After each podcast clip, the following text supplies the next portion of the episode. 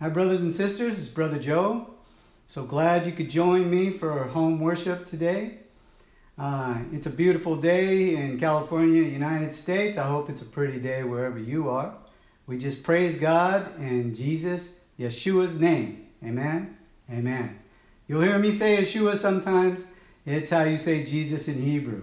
The, the amazing grace, the love, your scripture says, love covers a multitude of sins. And what that scripture is talking about is Jesus, Yeshua, dying for all of the sins of the world, of all the people ever born from the beginning of creation to the end. Amen. That's powerful. You know, one time I was I was trying to understand, you know, because I don't know about you, but myself, you know, after uh, uh, the, the Israelites committing adultery, har- harlotry, as the Bible says, uh, worshiping idols over and over, back and forth, coming back to the Lord, leaving the Lord. You know, before I would have sent my son to die for everyone's sins, I would have just destroyed the earth and everything on it. But God's love for us was different than mine. And that's the love that covers the multitude of sins. So praise God that our sins were nailed to the cross and were washed with the blood of Jesus. Amen. So praise Him. Thank you, Lord Savior, Jesus Yeshua, and God the Father. We just can't thank Him enough. Amen. Amen. All right, so today's study is entitled A Message to the World, more so a warning to the world. Okay, brothers and sisters? And so we'll dig right in. just read two passages and maybe a third quick verse to tie the whole thing in. The first uh, book we're going to read out of is the old text. Zechariah was a prophet who, you know, prophesies the future. And we're going to be reading from chapter 14, the last chapter of the book, verses 1 and 2. Behold, the day of the Lord is coming, and your spoil will be divided in your midst. For I will gather all nations to battle against Jerusalem. The city shall be taken, the houses rifled, the women ravished. Half the city shall go into captivity but the remnant of the people shall be shall not be cut off from the city.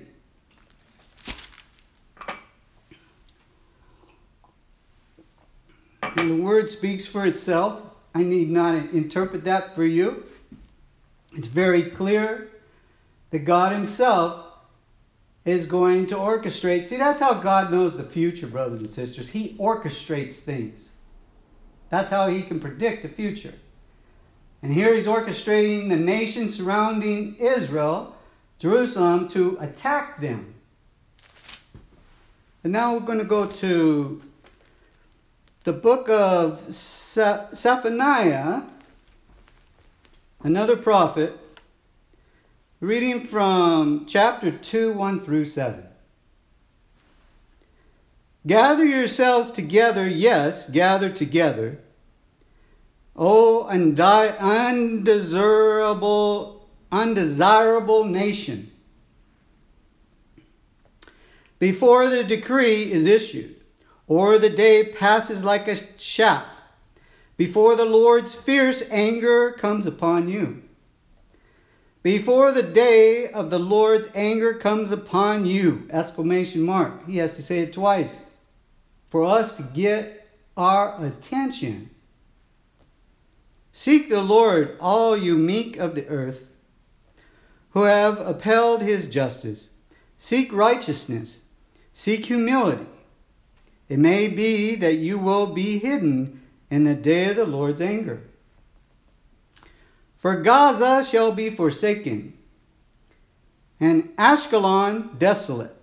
They shall drive out Ashdod at noonday, and Ekron shall be uprooted. Woe to the inhabitants of the seacoast, the nations of the Cherethites.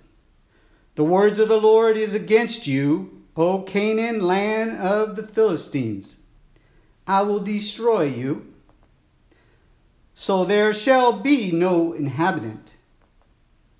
The seacoast shall be a pasture with shelters and shepherds, and folds for flocks. The coast shall be for the remnant of the house of Judah. You see, God loves the Jews. They were his chosen people, they still are. He loved them then, and I assure you, brothers and sisters, he loves them now. But he's not happy with them. As, as I've shared with you before, on the two trips that I went, I discovered that uh, the ultra Orthodox Jews will not allow the name Yeshua to be said in their home, not allow their children to speak to anyone about Yeshua, they could be punished. Can you imagine? You remember, God sent his son, Jesus came for the Jews first. He's their Messiah. Fortunately, because their branches being plucked off because of their unbelief, us Gentiles got to be grafted in and, and, and be part of that salvation and that eternal life forever and ever with our Lord and Savior forever. So, what the scripture here is saying is that, uh, as we've read before, that, you know, he, he's not going to leave them unpunished. You know, we reap what we sow. And we have read where two thirds of Israel will die, but one third will live. The remnant. This is the where he finishes, where that coastline, if you know the cities of Gaza and the surrounding cities that were mentioned here, they are on the coast of Israel. Beautiful land, prime land, brothers and sisters. I heard a preacher preach once. He says, When I get to the kingdom, my land's going to be in Gaza. Well, maybe it will be, right? Because Scripture's saying that, you know, when this is all said and done and in the kingdom of heaven, you know, Jesus is going to reign and uh, and uh, it's going to be beautiful, you know. But right now, right now, is is uh, Gaza. Gaza is the um,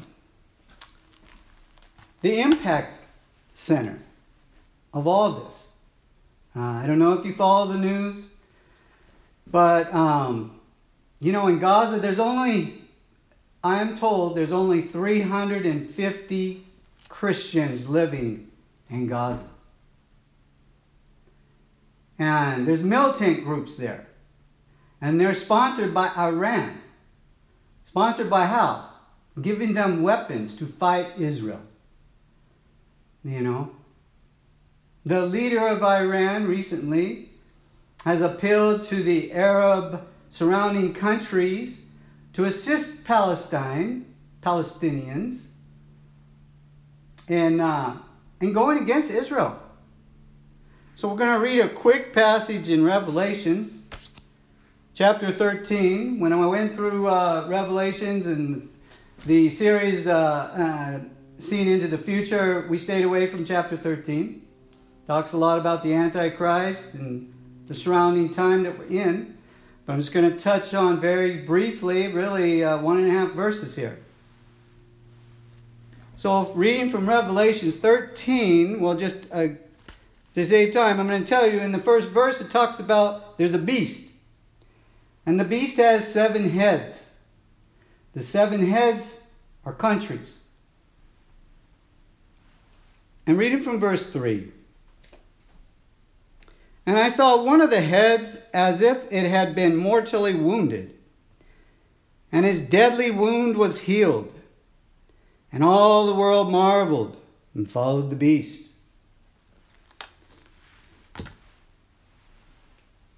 So the Holy Spirit told me to tell you that the head of that beast that's wounded is Iran. And the head that, he, that comes and heals that wound is Russia. Now, you're sitting here and you're saying, okay, Brother Joe, I'm living in America. I'm living in the United States. So they're going to have a big war over there. What is that to me? Well, you know, our president and the presidents before him have always supported Israel. Thank God. Because why? Because Israel is the chosen people. We want to be on the right side. Amen? Amen. And so, who do we support? Israel. Who's being attacked? Israel. Do you get the picture, brothers and sisters? We could very well be headed for a World War III. Let me read you one more thing.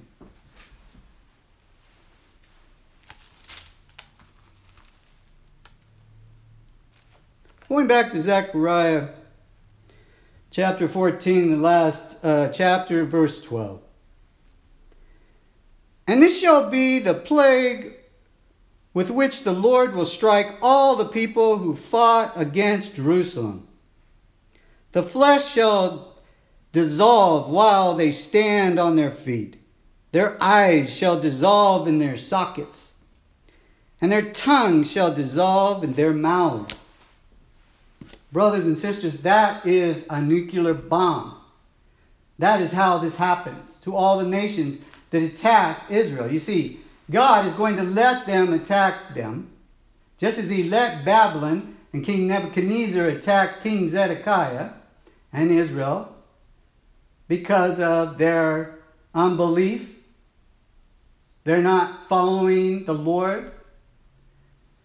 But then He punishes the, the, the, the countries that he has do this. Okay? Now, when he talks about plagues, it can be pestilence, which is what we have now with the coronavirus, but it's also wars. And in this case, it's wars. You understand? So, brothers and sisters, okay? This message is not just to wake you up and tell you that, you know, much destruction is, is on the way. But it's to save lives. When God warns people, it's not to condemn them, it's to save them so that they humble themselves.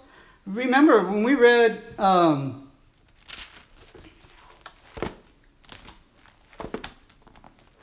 we read the, the first passage, uh, Zephaniah what is he telling the people to do? In verse 3, he says, Seek the Lord, all you meek of the earth. You have to be humble to be saved. He says, If you're not humble like a little child, you won't make it.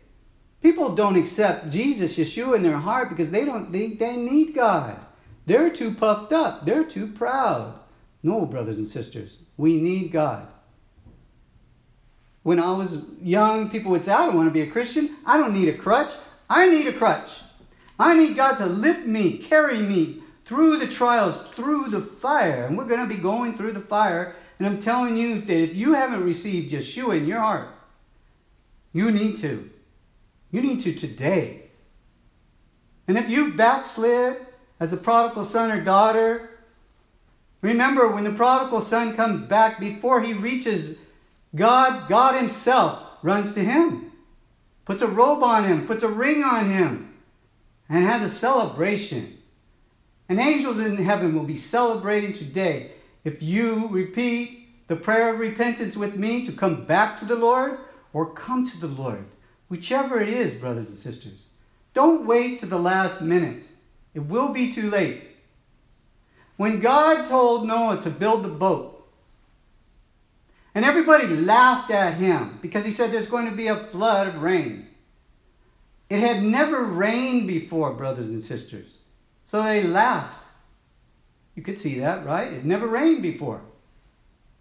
And they laughed and they scorned Noah. But Noah had friends. He had a heart of gold. That's why God saved him and his family. So the scripture says that God, after Noah brings in the animals, his family, God is the one who shuts the door. So when all these people come scratching at the door, Noah, Noah, let me in, Noah could not open the door for him because God shut the door. You understand? There's a saying people don't miss the water till the well runs dry. The water is the Holy Spirit. The well, if God takes the well away from you, turns his back on you, takes his church up, which he's going to, brothers and sisters. Because we're not appointed to the wrath, which is the tribulation, which is worse than a nuclear war. So, brothers and sisters, we've got to get right with God because we don't know when He's going to just take us naturally, when it's our time, when it's His time to take us. You see, Jesus has two keys the keys to hell and the keys to death. No one dies unless Jesus says so. Nobody goes to hell unless Jesus says so. So if it's your time, He wants to take you off this planet, you're not bearing fruit, He'll take you. Or He could take you in this war. We could get hit with a nuclear bomb. Or He could take the church up and you want to be with that group, brothers and sisters. Amen? Amen. So, if uh, you want to receive salvation today or come back to the kingdom, uh, bow your heads and repeat after me. Dear Heavenly Father, we humbly come before your throne. We ask you, please forgive us for our sins. We thank you, Lord, for sending your only Son to die on the cross, to be buried and arise for us. We promise to repent from our sinful ways by making proper changes in our life, to renew our mind. And then we pray that you cast out this carnal mind completely. And as your scripture promises, renew our mind completely. And as the scripture says, we pray that you cast out this stony heart of mine and renew it with a flesh circumcised pure, loving heart. And dear Father, please write our names in the book of life and seal us for the day of redemption. We pray this in the precious name of Yeshua, Jesus. Amen. Amen, brothers and sisters. So now live up to your oath to the Lord. Make proper changes. First thing is Get rid of any evil company and anything that causes you to sin. You see, the devil, even when you get saved, you get filled with the Holy Spirit. You have repented worthy to receive the Holy Spirit, and He fills you. He wants to steal, kill, and destroy what is God's. Right? So, if he tempts you, you rebuke him in Jesus' name, and he will flee. Do what you can God will not fill you with the Holy Spirit until you have repented 100%. If there's trash inside, He won't come inside. Okay? That's somebody who repents 99%, but wants to hold on that one sin. And God's not going to accept it. Not going to come in communion with you and cast out that evil spirit and fill His spirit with you until you give Him 100%. And none of us are perfect. Only Jesus was perfect, walked the earth. And he knows that. And we're going to make mistakes as Christians. And we ask forgiveness, and he forgives us. Praise God. Remember, the born again Christian sins rarely because he wants to please God and do his will. But the one that's not sins perpetually over and over. So be the one trying to please God and do His will all the time. Keep your mind on Jesus, Yeshua. And to be like Him is to please God and do His will. And we'll all be together in heaven someday.